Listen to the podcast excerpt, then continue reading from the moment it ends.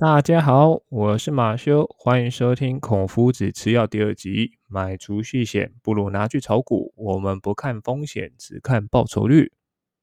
相信各位看到标题就知道，今天的内容绝对是跟保险有关啦。其实马修认为哦，补习跟保险是有一定的相关的，一个是保心安，一个是保平安。但大家的想法肯定跟我一样啊，保险就是骗人的啊，保那么多，没有一样用得到啊，这样一年要缴超过上万元呢。这样，当大家都是潘娜，是不是？但我也是个直接的人哦，于是就直接找了自己的保险员来帮各位介绍一下。那么，他也是我认识已久的好朋友，来自于公盛保金的经理布鲁斯。嗨，布鲁斯！嗨，各位听众朋友，大家好，我是公盛保金的布鲁斯。Hello，Hello，布鲁斯，第一次录 Podcast 是不是感觉到很紧张啊？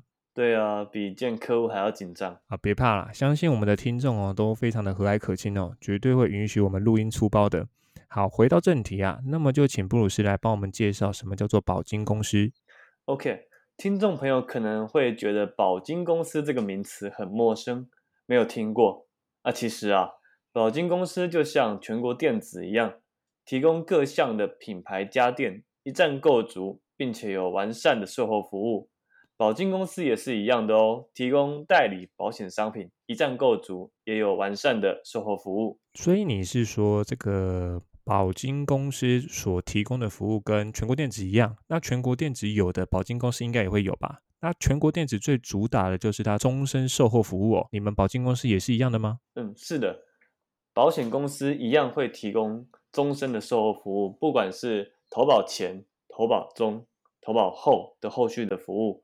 保险公司一样是可以终身服务的，那会不会有发生这一种啊？就是你们的保险员突然间不干了，我们这一些保护到底是要找谁来去做理赔啊？哦，是这样的，这个状况就是我们所谓的孤儿保单。那这个状况其实还算是蛮常见的哦，因为啊，业务员跟保护一样都是会有风险的，不是今天帮你规划保险，你有风险，我没有，这是不对的。假设业务员发生了一些意外状况，或者是生病，或者是需要照顾人，这个样的状况，保险业务员可能会离开这个行业，就必须要有接替的业务人员。又或者是业务人员有其他的生涯规划，离开了这样的产业，后续一样是需要另外一个服务员来服务的。那你可以帮我们举例看看啊？你认为啊，保金公司跟一般的保险公司有什么样的不同吗？OK，举例来说，没有一项家电品牌是一样样的精通，没有一个公司每个商品都很强的。想到电锅，我们第一个想到的品牌通常是大同电锅，对吧？但是通常不会有人家庭的电视、冰箱、冷气都用大同的，对吧？对，就像我们买冷气，绝对会指名大金嘛，对不对？对，因为。日本进口的压缩机非常的稀少，对，非常的稀少。一样的意思啊。那保金公司呢，就是为您挑选出各项适合的商品来做一个保险规划的整合，这样子来看会比较完整，并且更有保障。哦，对了，那个布鲁斯啊，你目前在这个公盛保金任职的时间大概有多长了呢？呃，我在公盛的时间是接近。第六年，那服务的客户大概有多少个？掐指一算，大概六百多个左右。哇，你掐指就有六百个，那你掐两指不就是一千两百个？那每一个掐两指还需要点时间。每一个保护啊，它的要求都不一样。你到底是怎么样去评估他们的需求呢？哦，我们的任务呢就是对症下药。每一个保护它有不同的预算考量，它也有不同的保障需求。有时候啊，保护可能会自己上网做功课，其实。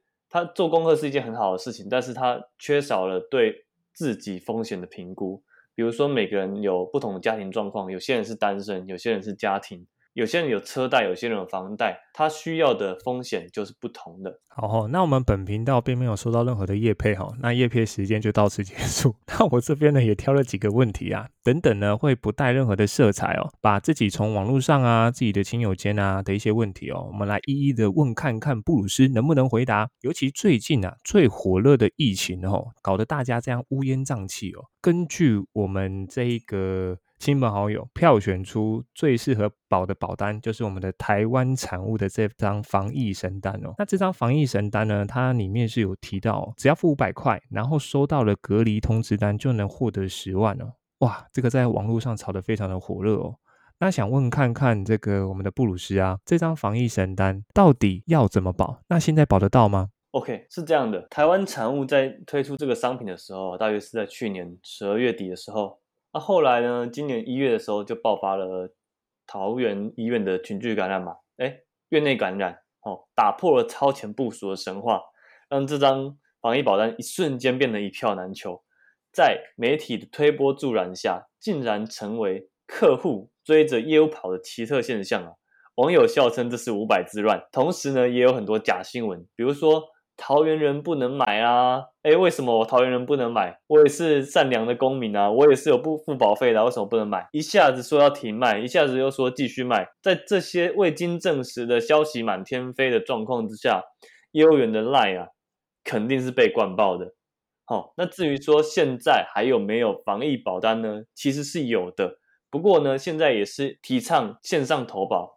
因为避免人与人之间的接触嘛，所以线上投保变成现在是一个比较热门的一个方式啊。这样子的话，线上投保有办法直接跟业务员联系吗？那因为说实在的，呃，以我们现在台湾的平均年龄是一个高龄化的一个社会哈，很多我们的阿公阿妈自己其实是不太会用电脑的。那如果他不透过电脑直接打给业务员，你们那边会去做协助吗？这个就要看业务员愿不愿意。到保护那边去做收单的动作了。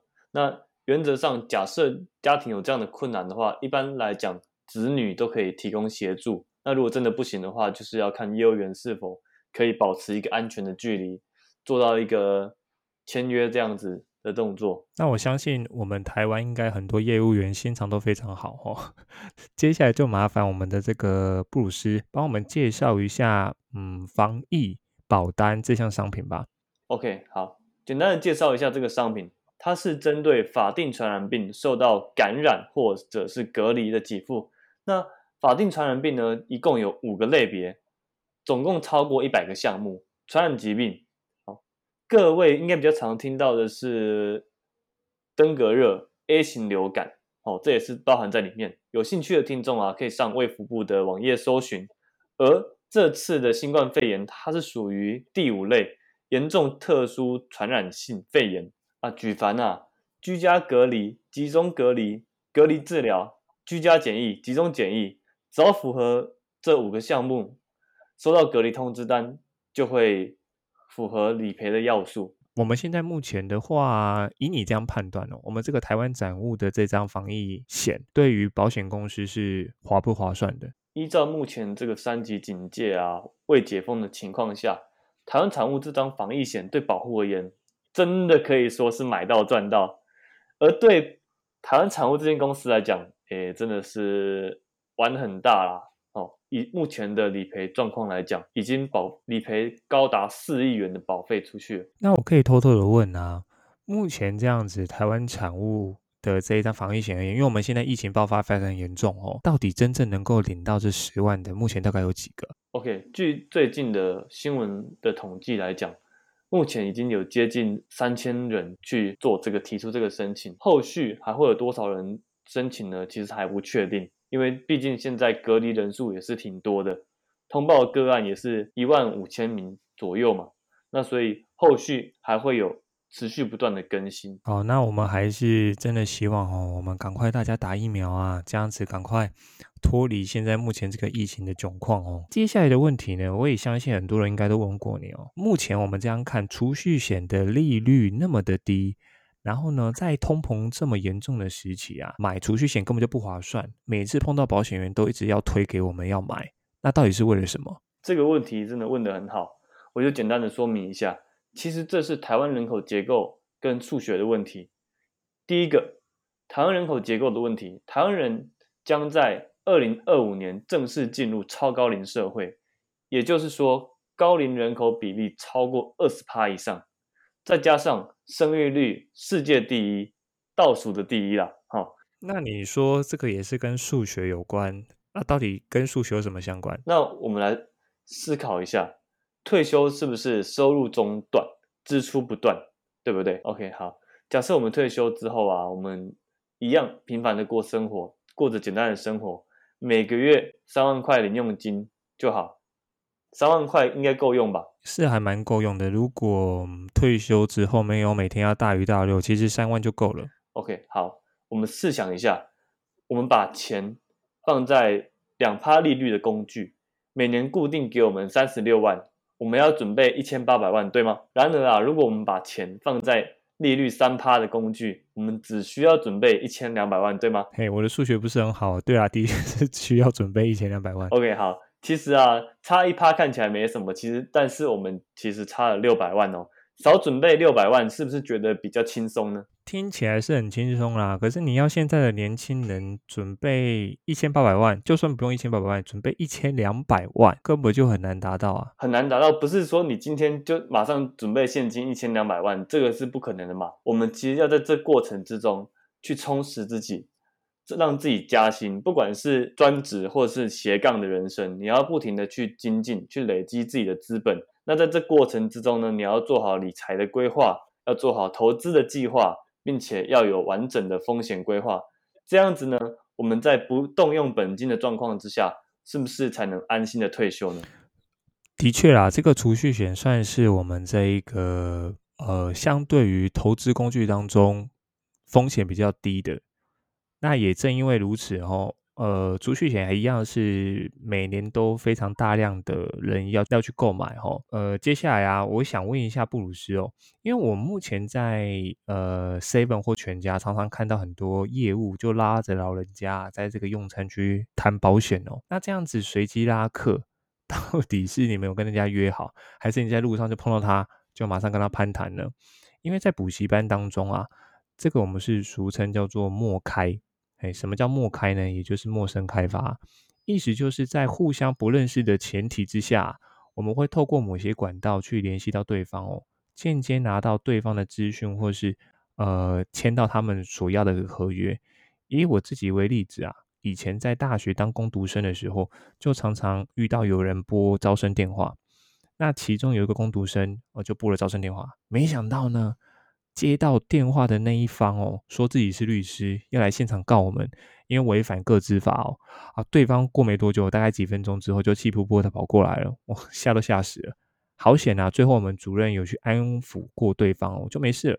问过对方呢，对方是说啊，有一个人哦，照三餐拨电话给他，他睡都睡不好，每天都被电话吵醒了。但实际上我们那个工读生只不过一次哦，这次我告谁小的。那么想问看看布鲁斯啊，有没有什么陌生开发的过？的经验呢，可以分享给我们听众知道的。OK，首先呢，我们常常在超商或者是麦当劳看到业务员，我想大部分的都是事先约好的啊，因为大部分都是客户选择这个地点。超商的据点很多，比较好约啊，有桌子有椅子。我不约超商，要约哪呢？其实我个人是比较喜欢约星巴克或是路易莎，让客户有尊荣的感觉。那我下次可以跟你约，然后。我们约星巴克，然后我不可以打保险我请客你付钱，OK 好，OK，我请客说到做到，OK，说到做到。因为像保险员啊，他这个是第一类接触，也就是呢，他是必须自己主动哦，才会有这个客户的需求。哦。那就跟补习一样啦，其实呃，补习班老师其实多半哦，学生不会自己来，都是要自己到现场去跟呃对方做攀谈，去跟家长介绍。哦，我们的课程是如何？所以刚刚听完这个布鲁斯的解说，自己是心有戚戚焉哦。那坦白讲啊，因为我是在高中就认识布鲁斯的哦。那个时候其实没有多少人愿意去选保险系哦。但布鲁斯当时就说：“哦，保险系是一个很好的系哦。”哦，一直吵着要念啊，但大家都不鼓励哦。因为保险当时给台湾人的印象啊，其实就是直销啊。大家都说保险好棒棒啊，但其实根本就用不到。所以大家宁愿呢，都把这笔钱拿去存起来，也不要把它拿去给别人赚了。只要身体健康，因为根本就用不到啊。当时要念的人都不多，也很少有听到老师要推荐孩子去报这个保险系哦。我个人是认为啦，以目前来讲，哦，现在不如是这个是一个好选择。有听这个马修的世博集的观众就知道，我有在呃里面有提提到一段哦，根据这个。二零二一年四月份的中华民国统计资讯网的资料，那当时排出的台湾高薪职业的前十名，第一名就是保险金融业。那我们可见啊，这个是后续看好的，这个产业到底有没有前景呢？好，这个就要问看看布鲁斯哦，你有什么话想要对今年的应届大学毕业生所说呢？当时考职考的时候，自愿填写了很多，啊，选了一些不错的学校跟科系填写，然后缘分让我进入了淡江保险系。保险系呢，其实就是属于商学院的科系，商学院的必修都是一样的，经济学、会计学、微积分之类的。专业科目的话，就是有人身保险、财产保险、劳工保险、海上保险等等。啊，说实在啊，毕业之后要找到工作是很加分的。比如说，如果选择内勤的工作啊，可以到人寿公司或者是产险公司，待遇还不差。或者是到银行相关产业，以保险系这个学历来讲，是意外的吃香哦。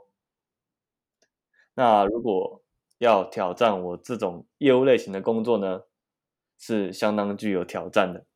好，那我这边呢，呃，就要问看看布鲁斯啊，所以一定要念保险系，所以才能当保险业务员吗？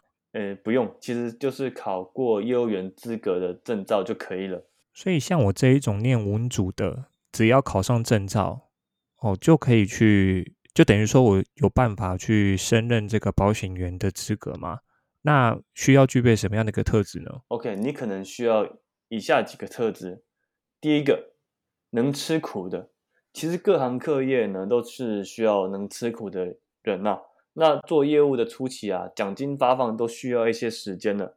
譬如说，我们今天跟客户成交了保单。那递送保单到公司，到核保，到发单，再到客户那边去签收，到这一份保单的核实，您的奖金才会下来。所以这段期间呢，其实是没有收入的。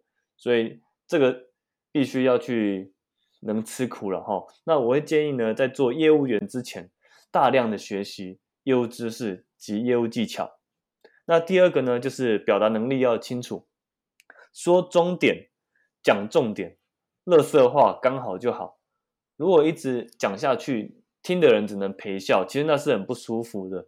最后可能会得到一句就是，哎，我有需要会找你。所以啊，讲乐色话，只要时间要掌握好，不要讲太多太长，哦，对到那个频率是很重要的。好，第三个就是诚实的人呐。要对得起自己，对得起保护，各行各业都是一样。如果今天你要买房子，好不容易积攒了一笔钱，结果买到有问题的房子，这个会漏水啊，或者是是海沙屋啊，你可以接受吗？买保险也是一样的意思哦。我刚刚听完这三点哦，其实我比较心有戚戚焉的，应该就是呃能吃苦的哦。其实各行各业都是需要能吃苦的人哦。当然，以现在年轻人的观念而言哦。啊，我只要吃一点点苦啊，其实我就应该可以考量换工作。我会认为哦，这是一个不适合我的工作。但是啊，你仔细思考一下，你如果连初期都过不去，你每个行业都过不去，所以至少你要在这份行业当中待上半年或一年以上，好好挑战一下你自己。哦，那你的目的呢？当然，薪水是一定是有关系的啦，但经验是绝对换不回来的。就像我刚刚所说的，我们保险金融业是目前排行收入第一名的。哦。那就请问我们的布鲁斯啊，你到底跟我们的这个排行第一名是距离多远？金融保险行业啊，收入第一名，这点我敢肯定，绝对是真的，只是我拉低了平均而已。QQ 还在努力啦，好，那我觉得方向是对的，再给我几年的时间，不用五年就可以到达这样的水平了。啊，不用五年就可以到达这样的水平啊！那这样子保险业是不是非常好赚？哎，只要你可以接受上面那几个特质的话，我相信每一个人都是有机会的。啊，你真的是给想要从事保险业的年轻人一个梦哦。对，那从业来啊，其实我看过老中青的业务，不论是在个人行销或者是组织发展上面，这些业务精英啊，对这份事业上的努力，绝对是对得起这样的收入。如果啊，你有具备这样的业务特质，我也欢迎各位听众朋友有兴趣的可以来挑战保险业务这个行业哦。好，我们今天真的很感谢我们布鲁斯的分享哦。那我们了解更多有关于保险相关的资讯跟观念哦。那么对这个保险有兴趣的朋友们啊，都欢迎在这个 podcast 下面留言哦。那我也会把布鲁斯的联络资讯放在资讯栏，有任何跟保险有关的问题，都可以直接联络他。那么今天的 podcast 就到这边喽，好，大家拜拜，再见，拜拜。